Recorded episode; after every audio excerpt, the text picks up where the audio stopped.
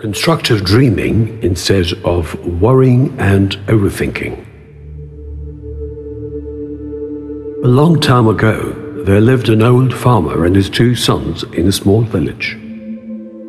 The older son, like his father, was always calm and composed and followed whatever he was told, while the younger one was the personification of pessimism, who was not only always skeptical whenever the father or anyone else said something, but also had the habit of inventing reasons to worry about things. One night, the only horse that they had ran away. The pessimistic son and the neighbors of the farmer said, What a stroke of bad luck! What a terrible loss! The old farmer simply said, We'll see what happens. However, the pessimistic, overthinking son continued with his grumbling. He said, Now that bad luck has struck us so badly, our crops will fail. We won't be able to earn the money we need to see us through the year. This bad luck will also make us all sick, and we will perish. The father looked at his gloom ridden son and said, Stop your nonsensical brooding and learn to be patient. We'll see what happens. A few days later, the horse returned home. However, he did not return alone, but brought along with him a herd of fine wild horses. The pessimistic son and the farmer's neighbors now said, What a stroke of good luck! The old farmer simply said, We'll see what happens. The following morning, the pessimistic son threw a saddle on the back of one of the horses and climbed over the animal to take a ride. The horse neighed, reared, which means it stood on its hind legs with its forelegs off the ground, and threw the young man on the terrain, breaking his leg. Now, the injured, pessimistic son and the neighbors of the farmer said, What a stroke of bad luck! What a terrible loss! The son said, I will have to walk with crutches for some more time, which means I will not be able to work we won't have enough money, and so we are all going to struggle for a living. The old farmer simply said, Be patient. We'll see what happens.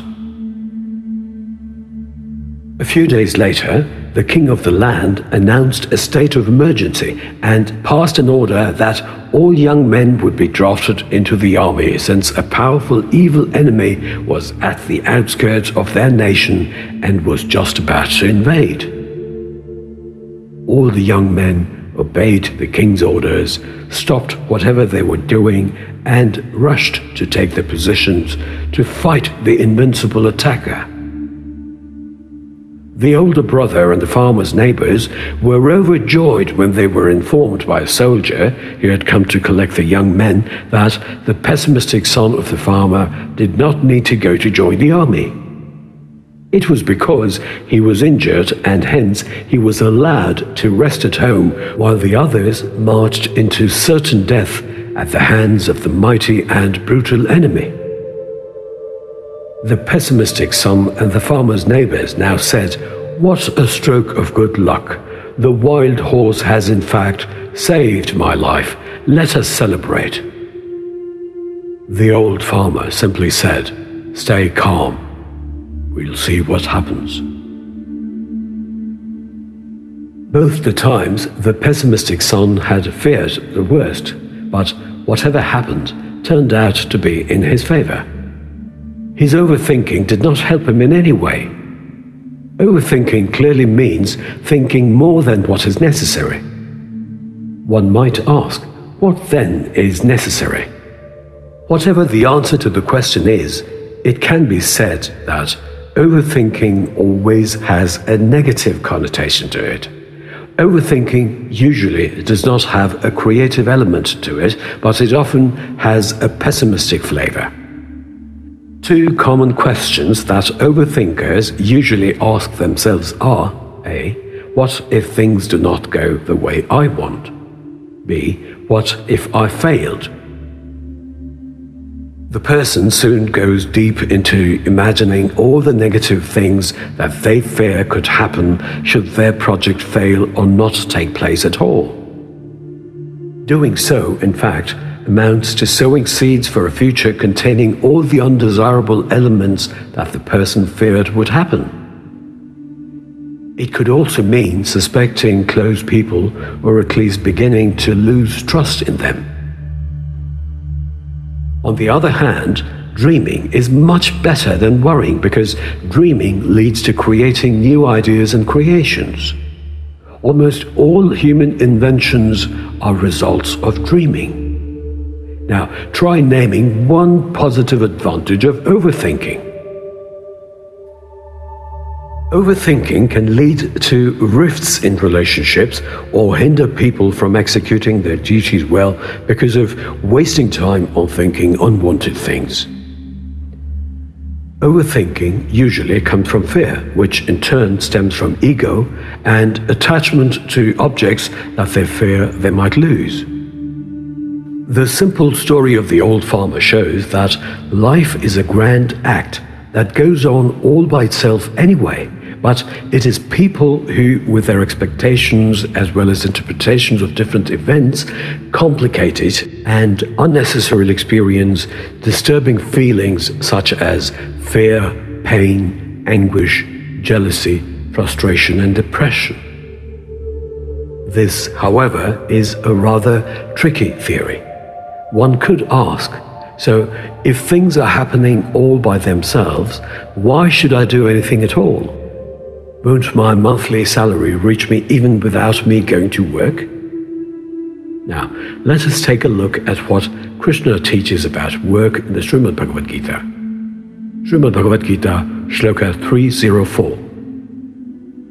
न कर्मणा मनारंभा नैष्कर्म्यम पुरुषोष्णुते न च sannyasanadev siddhim samadhigacchati. One cannot achieve freedom from reaction simply by not doing work, and one cannot attain perfection merely by renouncing.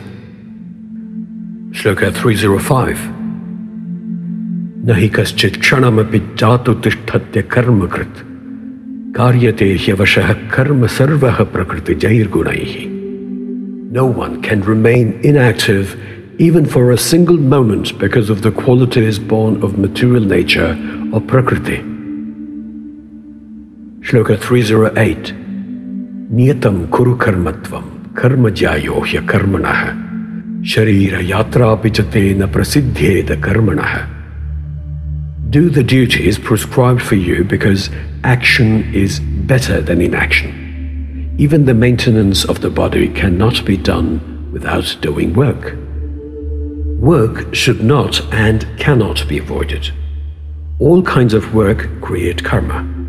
Karma is, in fact, the effect causing action done by people and also the effect of the action. Well, everything that happens in life can be said to be a result of past karma.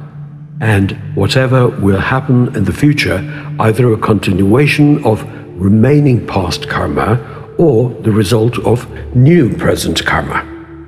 Shloka 417 talks about the nature of action as described in the Vedas.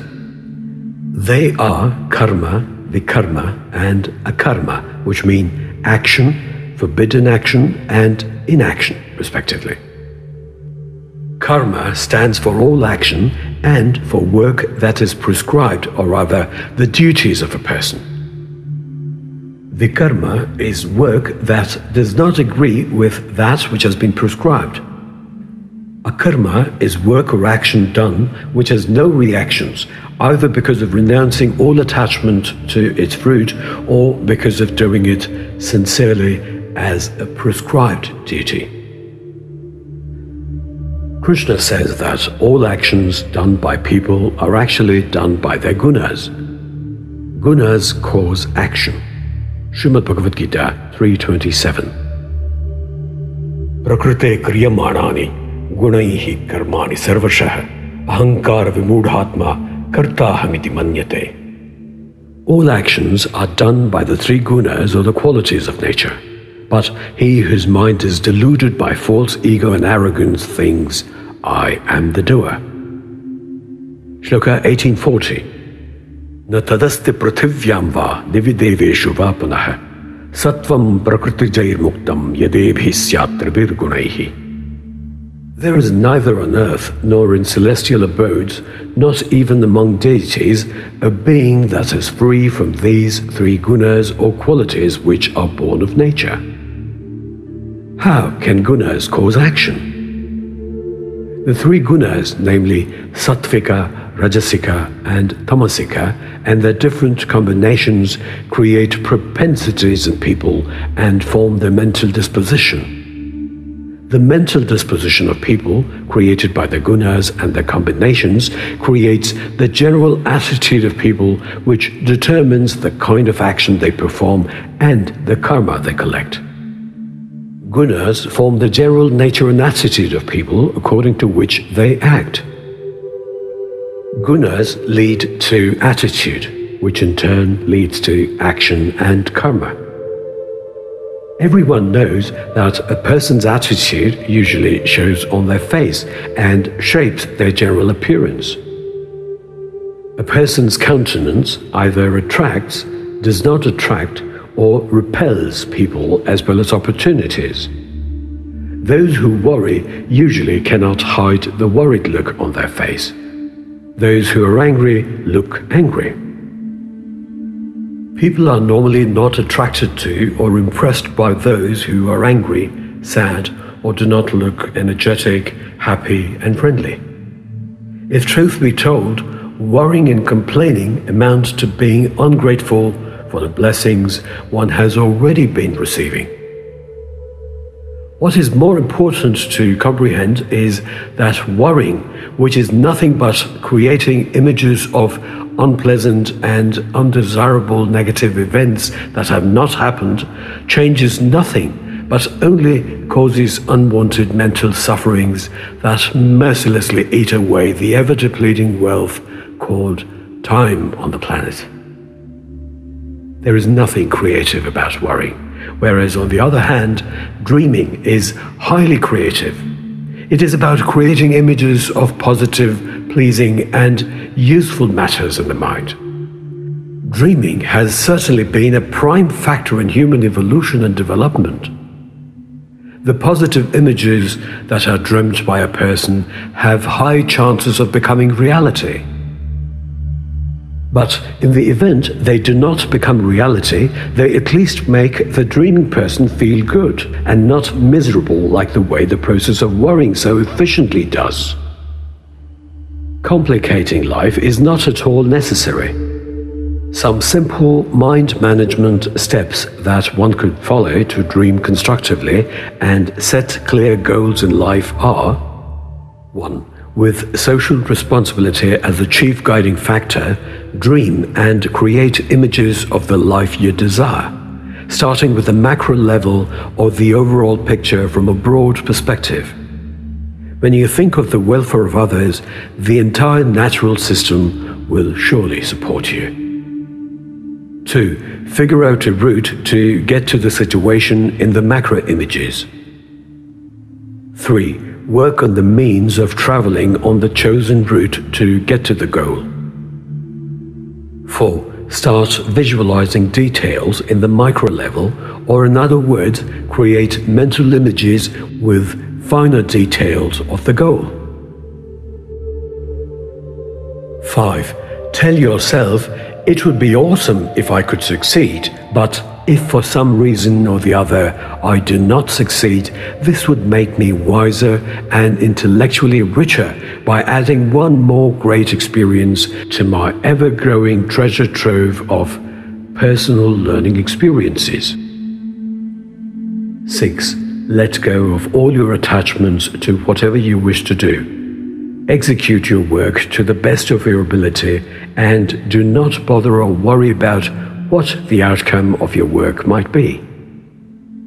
Finally, always bear in mind that life is happening now.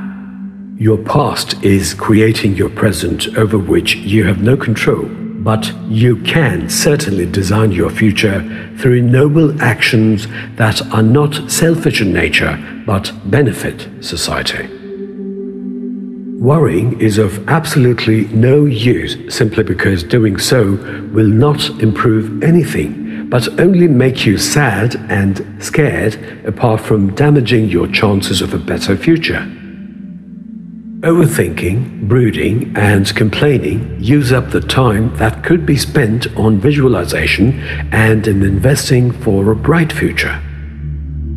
Whatever is happening now is a result of your past karma, which cannot be changed. But you can be careful in the present and create as well as control the future because your future depends on your present karma. Krishna says in Shloka 1857 Using the yoga of your intellect, dedicate all your actions to me. Have me as your highest goal Devote yourself intensely to me, and you will always be under my protection. Be fully conscious of me all the time. You will take no one or nothing with you when you leave, not even your own body, but your karma will surely go along with you. Strive to be a karma yogi by performing work with the welfare of society in mind and renouncing all attachment to the results of your work. Be a responsible soul. Whenever a negative thought creeps into your mind, simply look at it sarcastically through your mind's eye, laugh at it and tell it, nice try, and also that you have stopped worrying because doing so is nothing but sheer waste of your precious time. Think, but never worry. Dream but never brood. Don't worry, be happy.